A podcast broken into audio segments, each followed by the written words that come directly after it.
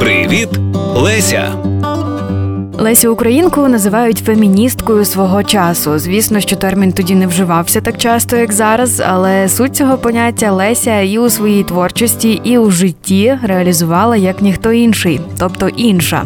До слова, поетеса часто вживала паралельно маскулінітиви та фемінітиви. Наприклад, цитую: наші критики ставлять в одну лінію і поетів, і поетес, і літераторів, і літераторок. Чи можна Лесю Українку назвати феміністкою? Розповідає Тамара Гундорова, українська літературознавиця. Та ну Леся Українка була. е, Я б я б не знаю, чи якби що їй сказати прямо е, з нею, коли говорити, назвати її такою правовірною феміністкою, як вона до того поставилася. Але справді вона не могла оминути ці теми фемінізму і тогочасного фемінізму, теж так само. І основною тут темою була, можна сказати, тема право жінки говорити.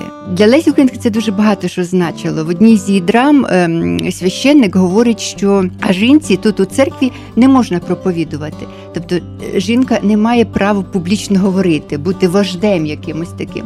І от, власне, Леся Українка те, що показує в своїй творчості, це передусім оце трактування жінки безсловесної, безголосної, жінки як тіні в суспільстві, в історії, в культурі, одинокості цієї жінки, яка намагається прорватися до іншого і мати, так би мовити, свого співрозмовника. Леся Українка це називала, що не бути в альтернативі моральної казарми, де ти повинен підкорятися авторитету іншого. Або ж вавілонського прокляття одинокості, і от власне її бажання побороти цю казарму і побороти цю одинокість це фактично її центральні теми.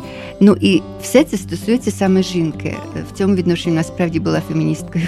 Цікаво, що інша українська літературознавиця, професорка Соломія Павличко, у своїй праці теж згадує про фемінізм Лесі Українки. Щоправда, ця тема спливає в дослідженні творчості Агатангела Кримського.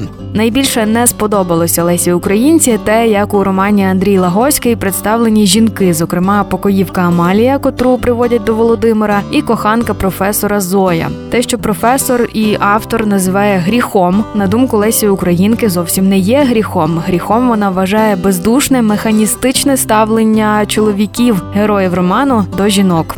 Нарешті, на думку Павличко, гріх кримського як письменника полягає в тому, що він не хоче подивитися на відповідні ситуації з погляду жінок, що вони є лише об'єктом експлуатації для відповідних чоловіків, що автора не цікавлять почуття, зневажена гордість і можливі страждання цих жінок. Ну а Леся Українка у своїй творчості відкинула патріархальний устрій. Її цікавили межі й обставини, у яких жінка мала досить сил, щоб постояти за себе як за особистість. Їй вдалося позбавити своїх героїнь Тавра рабині. Її персонажі сильні, мають свій погляд, власну думку і власне бачення світу. Проєкт реалізовано за підтримки Українського культурного фонду.